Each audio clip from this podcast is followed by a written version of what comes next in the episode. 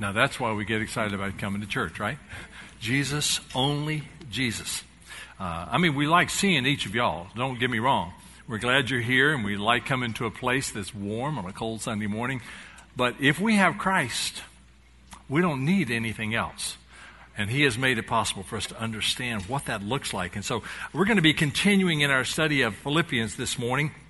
As I mentioned a few weeks ago, we're going to try to cover what we can in the next uh, couple of messages today and next week. And then the following week, we'll get things ready for Rodney and Navy to show up around here, do a little sermon to say, y'all be nice to him when he gets here. One of those kind of sermons. Yeah. And so next week we'll be looking at chapter 4, verses 4 to 9. Uh, the end of that is sort of a practice these things. Here's some stuff you already know. Now, let's put this to practice. Today, Paul talks about this incredible privilege that has been granted to us by the grace of God that we might actually gain Christ, that we might know him and in him all the fullness of what that is. And so, as we look at this passage today, we're going to begin reading in verse 7 of chapter 3. But before we get there, just a kind of a, a prelude, because chapter uh, 3, verse 7 begins with the word but. So, what preceded that, Paul is going through as one who had come from the religious institutions of his day, as one who had a background. He had a pedigree.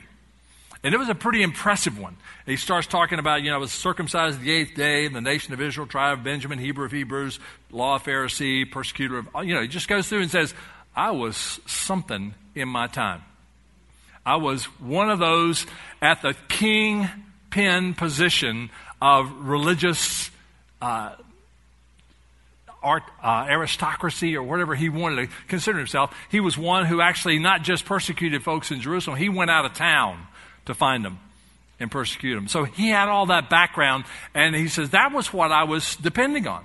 My faith, my hope, everything that I thought about God was informed by my pedigree. But, verse 7, but whatever things were gain to me, those things I've counted as loss for the sake of Christ. More than that, I count all things to be lost. Not just the religious background stuff. I count all things to be lost in view of the surpassing value of knowing Christ Jesus my Lord, for whom I have suffered the loss of all things and count them but rubbish in order that I may gain Christ and may be found in him, not having a righteousness of my own derived from the law, but that which is through faith in Christ. The righteousness which comes from God on the basis of faith, that I may know him the power of his resurrection, and the fellowship of his sufferings, being conformed to his death, in order that I may attain to the resurrection from the dead. Not that I've already obtained it, or already have become perfect, but I press on in order that I may lay hold of that for which also I was laid hold of by Christ. Brethren, I do not regard myself as having laid hold of it yet, but one thing I do, forgetting what lies behind and reaching forward to what lies ahead, I press on toward the goal for the prize of the upward call of God in Christ Jesus. Let's pray together. Father, this is what we want our story to be. We want to be able to echo Paul's words and echo them as an accurate reflection of what is true about us. Father, each young man and young woman, each man and woman in this room, each of those who are watching online, and each of those who are coming to review this, perhaps even later than a Sunday, to see what your word says about these things. Father, each of us has to come to grips with whether or not these words that Paul is saying here are true about us. So we ask you, Lord, Penetrate to those places that need to be touched by your Spirit. Go where my words, as the preacher, cannot go, but where your eternal words of truth have the penetrating power to go, and where they can do incredible good for the glory of your name. So, Father, we ask you now, direct our hearts to your word that we might learn and grow, and that we might see as our highest surpassing value that we might gain Christ and know Him. We pray this in His name. Amen. one of the most important things that we can discover in our lives is what matters the most to us. Now, here in the church, within the walls, we know how to answer that question, don't we? What's the surpassing value, boys and girls? Jesus. Only Jesus. Good. That's the right answer. now, the reality is that unless that answer has shaped our priorities, and unless that answer has established our purpose, and unless that answer has inflamed our passions, we may be just speaking words in the wind. How will we know? Paul gives us some real clear instruction here about how that's supposed to happen. We, we know the answer, we, we've got it figured out, and yet there's something here that Jesus wants us to understand that he has addressed. He was always being asked, Tell us about the kingdom, Jesus. Tell us what that's going to be like. And they're thinking, Tell us when you're going to come with your mighty armies and destroy Rome and get rid of all this oppression. And he tells them a very interesting little short out of the many parables. He gives us this one little two verse parable in Matthew 13 where he says there was a merchant out looking for fine pearls. This is in verse 45 of Matthew 13.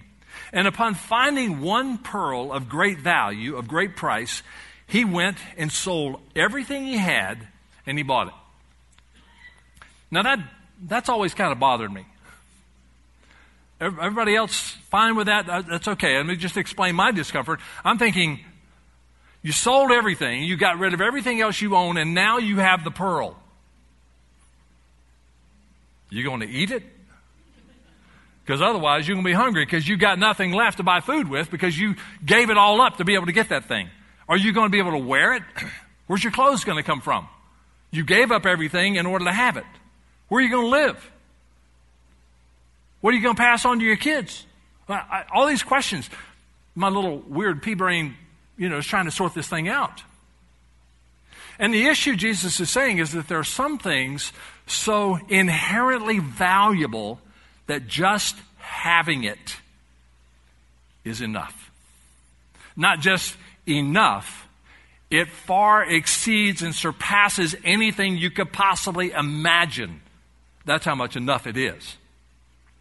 Now, years ago, I found a little short paperback written by a pastor from Argentina by the name of Juan Carlos Ortiz. He wrote the book back in 1975, and I'm old enough to remember when that was. and he wrote a little book called, the, called Disciple. And in this particular book, he has a description of an exchange that was going on between the seller and the buyer from the Matthew 13 passage. Now, I normally don't do this, but I'm going to do it today. I'm going to read that little passage. Some of you saying, well, you probably do that all the time and you're new here, so you can say anything. Well, okay, I, I probably could, but I'm just to show you, I don't normally read a, an extended section like this. So here's, here's what this passage says. When, when we come to Jesus and we find in Jesus everything we need, it's going to cost us everything to have Him. So here's what he's talking about the exchange we see that we want it. So we say to the seller, I want this pearl. How much is it? Well, the seller says it's very expensive. Most of us would be done there. no, thank you. I'm not into very expensive. He says, No, it's very expensive. But how much, we ask? Well, a very large amount. Do you think I could buy it? Well, of course, everyone can buy it. But didn't you say it was very expensive? Yes. Well, how much is it? Everything you have, says the seller. We make up our minds, all right, I'll buy it. Well, what do you have? He wants to know. Let's, let's write it down. Well, I have $10,000 in the bank. But remind you, this is 75. That was money back then. I have $10,000 in the bank. Good. $10,000. What else? That's all. That's all I have. Nothing more? Well, I have a few dollars here in my pocket. Well, how much? We start digging, let's see, 30, 40, 60, 80, 100, $120. See, again, this is, you know, I got an American Express card. You know, I mean, that's about what we say today. He says, no, that's fine. Well, what else do you have? You got the 10000 you got the $120. Well, well, nothing. That's all. Where do you live? He's still probing. In my house. Oh, yeah. I, I have a house. The house too, then. He writes that down. You mean I have to live in my camper? You have a camper. Ah, well, had that too. What else? I'll have to sleep in my car. You have a car? You have two of them. They become mine. Both cars. What else? Well, you already have my money, my house, my camper, my cars. What more do you want? Are you alone in this world? Mm, no, I have a wife and two children. Oh, yes, your wife and children too. What else? I have nothing left. I'm left alone now. Then he exclaims, Oh, almost forgot. You yourself too. Everything becomes mine wife, children, house, money, cars, and you too. Then he goes on, Now listen, I will allow you to use all these things for the time being. But don't forget that they are mine just as you are.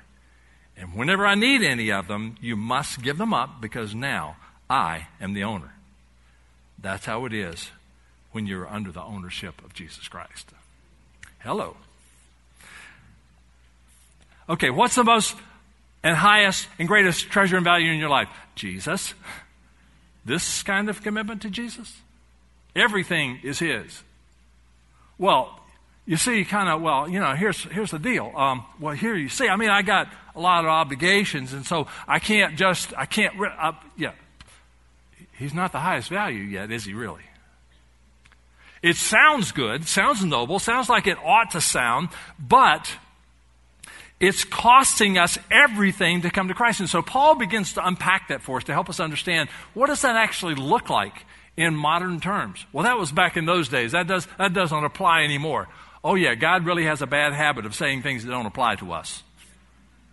No. This is His eternal word. It's for every age, for every people, and in every nationality, and every language group, and every culture. It's always true. This is what it always is. And so he says, here's, here's what has to happen. You've got to begin to reckon with some things. In order to be able to have and own and know and gain Christ as your surpassing value, there are a couple of key issues that this passage tells us are critical, non negotiable things. The first is that he has told us that there is a prescribed path to know Jesus Christ. We can't come making up our own. We can't come saying, well, Jesus is the only way, except for all the other ways. No. He is who he says he is. In John chapter 14, verse 6, Jesus says, I am the way, the truth, and the life. No one comes to the Father but by me. So does that sound negotiable? No, it's not negotiable. There is a prescribed path to know him. And that path is the only way to get there. And so he says there are parts of this path we need to really drill down and understand. The first part of it is to be with Paul in saying, look, I've got to come to grips. If I want Christ and I want to gain him above everything else, I've got to get rid of everything else that I was counting on before. I can't do anything but count them as loss compared to the surpassing value of knowing Christ. Now, Jesus in Luke 9 says in verse 23 if anyone wants to come after me, let him deny himself, take up his cross, and then follow me. And then Paul picks up the themes there and says, okay, those things which I have acquired in my life that kind of have given me the justification to think that somehow or another I'm going to be able to earn heaven. I was a persecutor of the, of the, the new believers. I was a Hebrew of Hebrews. I was born into a family that allowed me to be uh, taught and brought up as a very strict Pharisee. I, I had all this pedigree of, of this tribe, and that I did all this. He says that, those were acquisitions. Some of the things that came to me by by birth, but all the acquisition, all the things that I acquired. He says I count those things but loss. There's two columns, the assets column and the liabilities column. Everything that I did see as asset has been transferred into the liability column. Are you accountants good with me there? And so it, it becomes nothing. It's, this is against you instead of for you. He says, not only that, but he goes on in, in the next verse, in verse 8, more than that, more than just what things I had gained for myself those acquisitions I had in my own world, my own resume. He says, but all things I've counted as loss, and I consider all of that as rubbish in order that I could gain Christ. So he says, everything that I have acquired for myself, and then, let's be clear about this, everything else in all of creation that I might be tempted or attracted to or think in my own way of, of thinking that, that those might help me to be able to gain Christ. He says, no, I consider all things loss and rubbish. Now, the word rubbish is a very polite, sanitized translation of the word. It's really a dung heap or a cesspool kind of idea there. He says, So I consider everything that, that I used to consider as a positive, not just a liability, it's garbage. It is worthless. It was actually dragging me into defilement and nastiness and keeping me away from the very thing that I said I wanted. He says, I consider all these things as loss. Now, if I count all of that as loss, how am I going to do that? He says the, the second way you're going to have to do it is not just count them as loss, but you're going to have to conform to the death of the one who has purchased new life for you, Christ. You got to conform in your own mind to the death of Christ and be crucified with him. You've got to consider yourself as dead to sin and alive to God in Christ, it says in Romans chapter 6, verse 11. You've got to consider yourself as dead. Now, at this point, we kind of, if we got any literary background, you remember old Mark Twain? an obituary came out that, you know, lamented the passing of Mark Twain. and he's reading the paper and going like, whoa, that's sad. and then, then he publishes something says, rumors of my death have been greatly exaggerated. That's how we are as Christians sometimes. I am crucified with Christ, no longer I who live, but Christ lives in me. The life which I live now in the flesh, I live by, uh, by faith in the Son of God who loved me, delivered himself up for me. Maybe rumors of your death to your old nature are greatly exaggerated. Because one who has died to self doesn't still pursue longings that are tied to those things which should be now counted as loss. So he says, here's, here's how you can tell if you are indeed considered dead in Christ. One, is there any contrition? Are you contrite? Are you sorry? Do you regret? And do you come pleading for God's mercy to be upon you regarding your own sin? Do you have a contrite heart? It says in Psalm 51 that, that God does not despise a contrite heart. That's what he's looking for in us. He wants us to come with a broken and contrite heart because that's the kind of heart he will not despise. He wants us to be able to see sin for what it is and to be able to hate it like he hates it. And he wants us to not play games with it and not see how close we can come to it without crossing the line into it. He wants us to avoid it. He wants us to, to despise it. He wants us to see it as the cancer that it is that will destroy everything that is good and right and holy. He wants us to be contrite for that. And once we are contrite, once we have regret, once we deeply abhor our sin, the second piece of that death is I, I, have that heart now, which I didn't have before I came to Christ. And now because I'm crucified, I'm conforming to his death, I hate sin. I'm not attracted to it anymore. So when I do sin, I confess it. First John says that if we confess our sin, he is faithful and just to forgive us our sins and cleanse us from all unrighteousness. We, we understand that. And then Romans 10 says that if we confess Jesus as Lord and believe in that, that confession brings us into a place where we confess our need for a Savior, we confess the sin that's keeping us from the Father. He said that's indicative of a life that is conformed to the death of Christ. And the word confess is the combination of two different Greek words which mean to say the same thing as. When I'm confessing my sin, I'm saying the same thing about my sin that God says about it. This is not a little mistake. This is not, not a little error. It's not, a, well, I just messed up a little bit. Or I just told a little white lie, or just did a little bit of sin, or I just did a little bit of this, or I didn't go full, you know. He's going like, no, no. It's all egregious sin of the nature that made it necessary for Christ to be crucified for you. That's how the Father views even what we would consider our smallest sin. We say the same thing about it to the Father. We're contrite about it. We confess that sin. And then what happens is the love of God that brings us out of that constrains us. 2 Corinthians says in verse five, uh, chapter 5, the love of Christ constrains us, having concluded this, that one died for all, therefore all died. He died for all, that they who live should no longer live for themselves, but for him who died and rose again on their behalf. He says, This is the death issue. So we need to count all things that were in our past, all our pedigree before, all the things that we were tempted to base our religious life on, whether it is church membership, or whether it's the good things we do, or how much money we've given to charities, or, or how many dogs we've petted, or, or whatever we consider as something that is worthy of being accepted to the Father. We count all of that as lost. Then we consider ourselves as dead. We conform to the death of Christ in order that we might share in the resurrection of Christ. You can't be resurrected if you haven't died, right? So he says we conform to his death. Third thing that he says has to happen in order for us to go down this path, this path that's prescribed for us, is that we need to be confirmed together as joint participants and partakers of this journey with others who are on the same path with us. We need each other. Christ is sufficient for us, but he has also made us one body so that we have need of what each one brings to the table. That which every joint supplies, Ephesians 4 says. We talked about that the last couple of weeks. That which every joint supplies, according to the proper working of each individual part, that causes the building up of the body of Christ in love.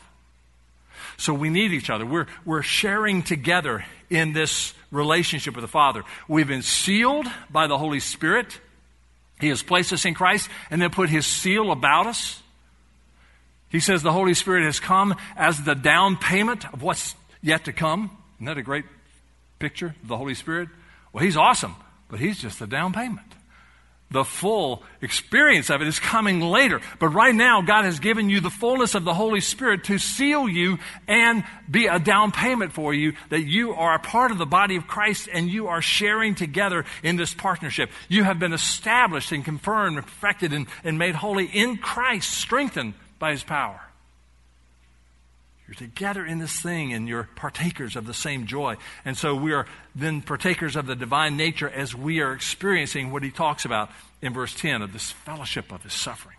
We get to participate in all these things. So he says, here's the prescribed path. It means that you are counting all the wrong stuff that you once may have depended upon.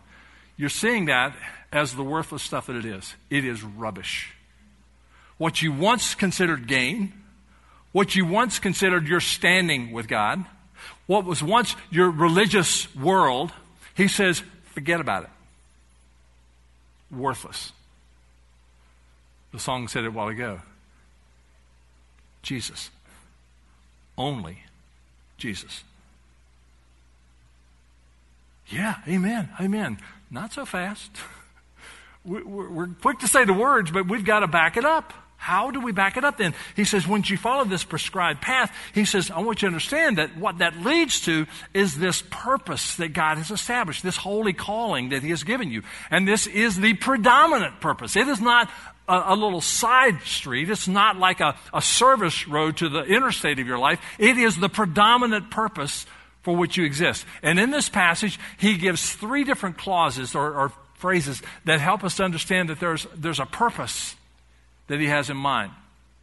In Greek, there's a little word which is a purpose clause introducer. It can be translated in order that or that this might happen. And so he tells us, I have considered myself as dead. I have counted as lost these things. I have confirmed my place in the body of Christ as we're going on together on this journey on the path that God has prescribed for us. So here's what has to happen. In order for me to be able to experience that, I am doing all of that because Christ is my treasure. He is my surpassing value. So I'm doing that in order that, one, I may gain Christ. The second purpose clause, to, in order that I may be found in Christ. And third, in order that I might attain to the resurrection that my identity is in Christ and Him alive and Him living through me. So let's look at those three pieces, those three purposes. If we're going to experience the predominant purpose, let's f- find out. Paul, what do you mean for us to do as a result of this? The first is to unpack the whole idea of what does it mean to gain Christ? He says this is the greatest gain. To know Christ. That's the greatest gain. That is the surpassing value of which I speak. That's why I'm, I'm all in. There's, there's not any marginal commitment on my part. I have nothing else that I treasure more. So I do this in order that I may win Christ or gain Christ. Luke 9:25 says, "What is it? Uh, what is a man profited if he gains or wins the whole world and loses or forfeits himself?" You amass all that other stuff, and that's your that's your passion, he says you're going to forfeit your soul. Don't do it. What's what's happening here? We want to gain Christ. We want to treasure Christ. We want to value Christ as he is worthy. Back to that pearl of great value in the little tiny parable he gave us. He said, when the guy found it, he, he just gave up everything that he could have that. Here's our problem we, we think that Jesus is highly valuable. We think Jesus in the church, we think he is worthy to be praised, but not to be our purpose. He is worthy for us to worship him with song, but not sold out to do whatever it takes to gain him and be found in him and to attain to the resurrection. That's not quite what we're saying there's a difference between treasuring Christ, placing surpassing value on Christ, and just thinking he's really, really cool. Jesus, oh, yeah. My age again. Allman Brothers. Do you remember the Allman Brothers? Yeah, I know, it's rock and roll. Yeah, I, I, remember. Yeah. What was, what was their song? Jesus is just all right with me. Now let's go out to the trailer and toke up a little bit before we go on with the second set.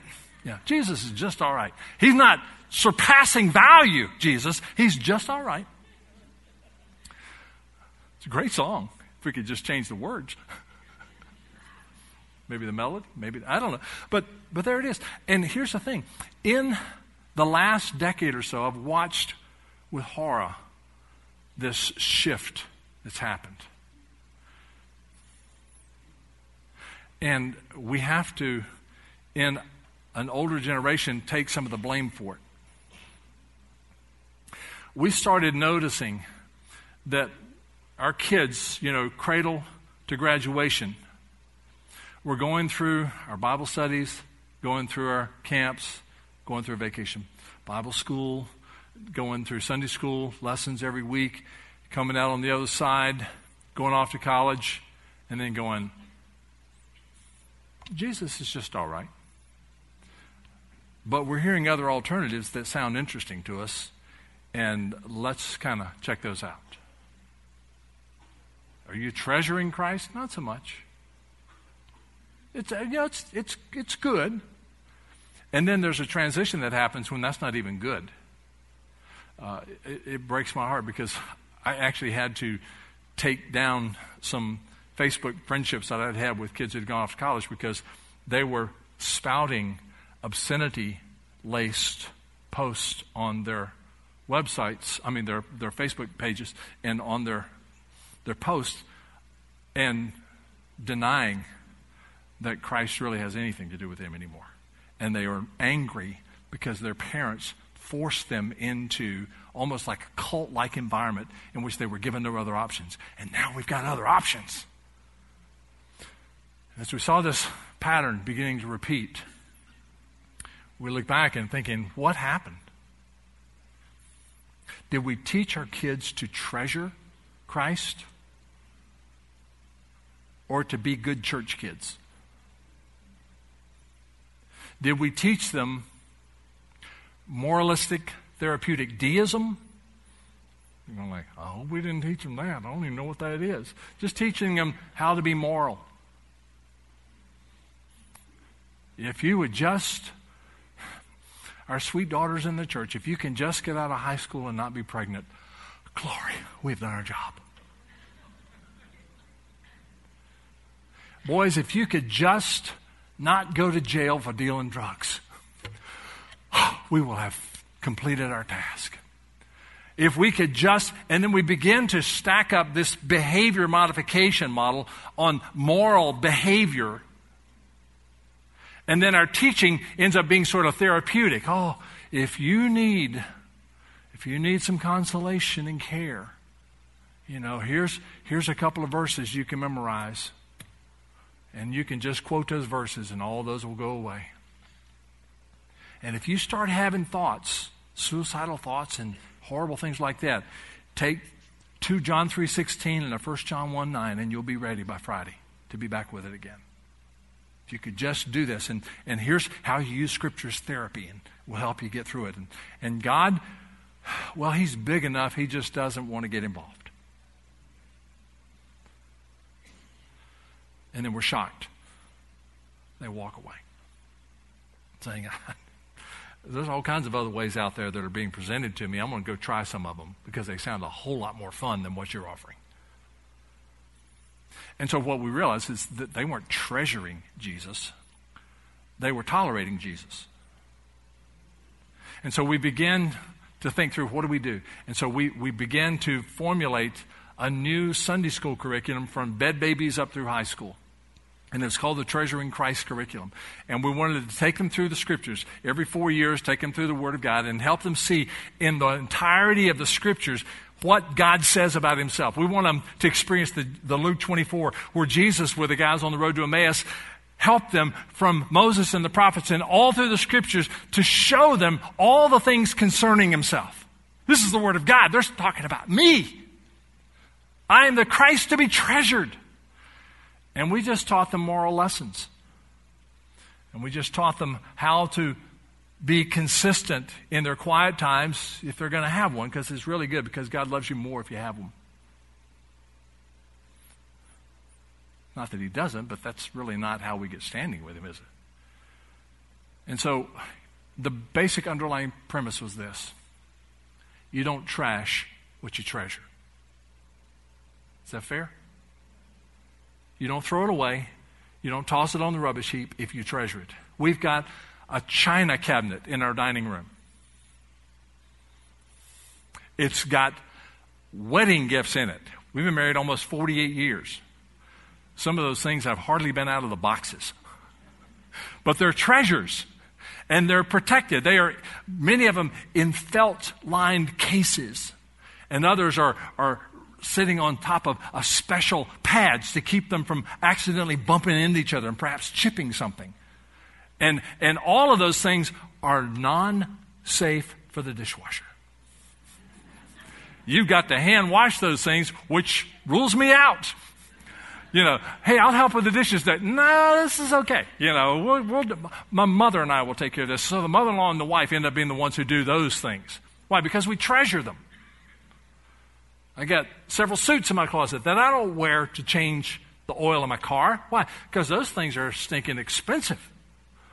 They're, they're, they're treasured possessions. I don't want to have to go replace them if I get oil stains on them or, or get them nastied up somehow or another. Why? Because they have a special place of treatment. If we think Jesus is okay, we won't treasure him and we won't treat him as a treasure. Does this make sense? And when we don't treat him as our treasure, and if he's not the surpassing value in our lives, we will not go all in to gain Christ. I consider all that stuff as loss because of the surpassing value, the incredible treasure that Jesus is. That's what's steering me. Well, we say, oh, gracious man. Well, I, I get it. So that means that if I, I, I I'm a Christian. I need to make sure that in order to gain Christ, I got to make sure that I'm sharing the gospel with people because I need to be evangelistic in order to gain Christ. No, that's a byproduct, not a, not a goal. That's not your purpose. You're supposed to do it, but that's not the highest thing. Well, I know I've got some issues in relationships and I need to be reconciled to some brothers and sisters. Yes, you do. But that's not the main thing. The main thing is that you will gain Christ. Reconciliation, highly valuable.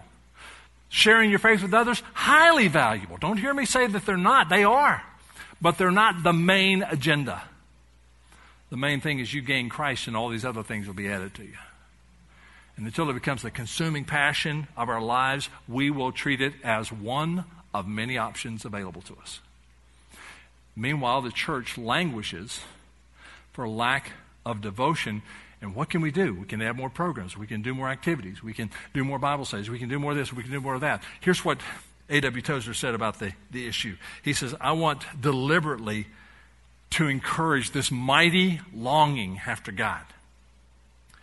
The lack of it has brought us to our present low estate.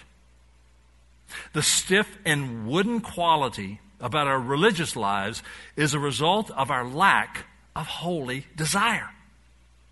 Complacency is a deadly foe for all spiritual growth. Acute desire must be present, or there will be no manifestation of Christ to his people. He waits to be wanted. Too bad that with many of us, he waits so long, so very long in vain. We never really get to the place where this is this pure and holy passion. That was one of the songs that came out of sort of the, the passion movement for college students who would go away between Christmas vacation and the start of the new semester, they had these glorious worship conferences and teaching conferences. And there was one song, Give Me One Pure and Holy Passion. Give me one magnificent obsession that I may know and follow after you. That's the passion he's looking for here. So he says, Here's your greatest gain. In order that I may gain Christ, that's why I'm doing all this. The path I'm on is there so I can gain Christ. Secondly, he says, the perfect position that I'm looking to have is to be found in Christ.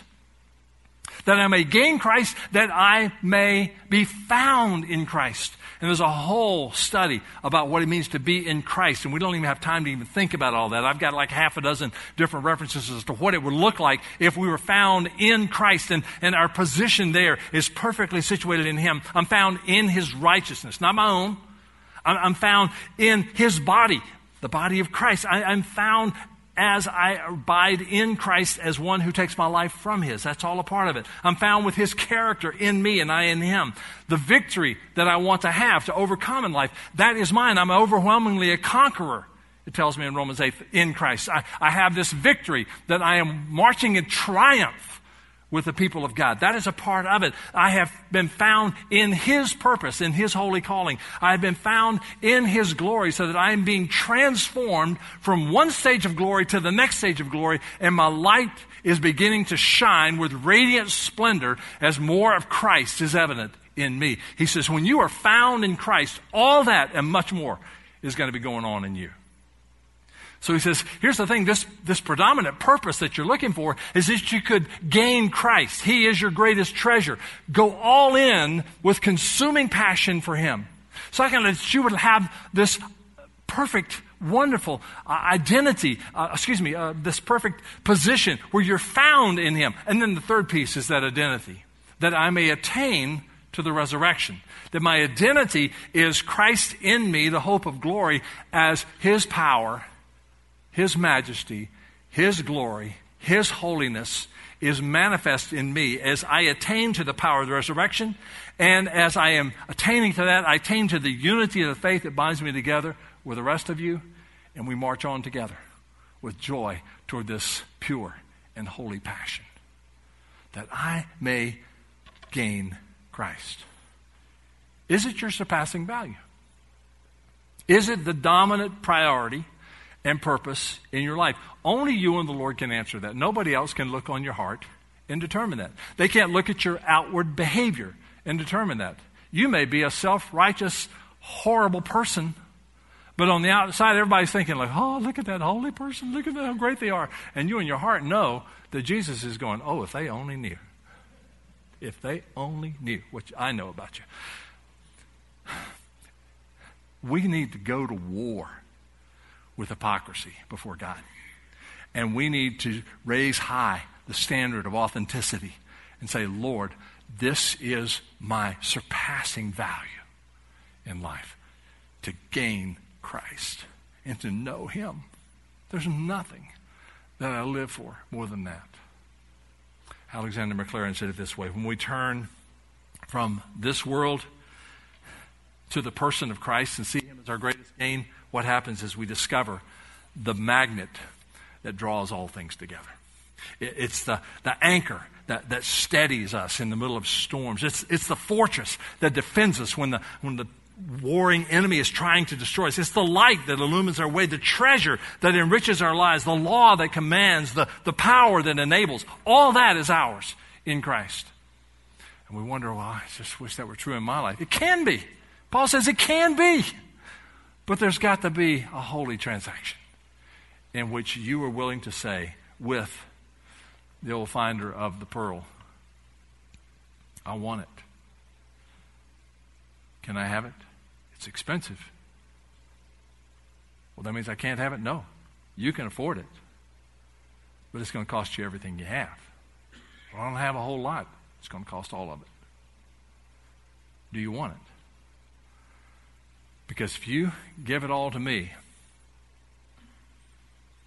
I'm going to make it available back to you. As long as you understand it doesn't belong to you, it's mine. And whenever I ask for it, I don't want you complaining. I don't want you saying, a tithe? You want a tithe? No, I want all of it. But I'm going to let you get away with the tithe just to let you be reminded that it belongs to me. I could ask for all of it, but I'm just going to ask for 10%. Because what you're going to find out is if you live on 90% fully devoted to Christ, you're going to do better than the folks who are spending 110% of their income trying to figure out how to keep up with everything else. Or if you want to be reconciled to your brother or your sister who you've been at war with for a long time, it's going to cost you crossing the line and putting that in place. But it all begins have I gained Christ? Is he your treasure? That's what he wants to know. And if not, when is he going to become that? Well, when he get to heaven, yeah. It's not the terms. That's not how you follow. And it's not how devotion to Him becomes your predominant purpose in your life. It's all now. Let's pray. Father, we know better than to think that we can pull it off. Lord, even as we're hearing these words from my mouth, and as even I'm saying them, if it were as easy as just saying it, we'd have no problems. But there is a constant struggle. The lures of all creation are constantly drawing us back to have our desires mixed up, infiltrated by the things of this world rather than just pursuing Christ above all. And so, Lord, we, we come to you and depend on you we plead with you to take our heart, to take our mind, to take our very souls, Lord, and devote them to you, and then empower us by your Spirit so that we are enabled to do that which we can't do. Father, it means that we have to walk by the Spirit, not by the letter of the law, not by a set of rules, not by a, a prescription of rituals that we follow. But Father, that means every day, it means keeping our eyes on Jesus. And every day it means making every call on the basis of the indwelling Spirit opening our eyes to see what is true and right and holy. What it costs, Father, is, is up to you to decide.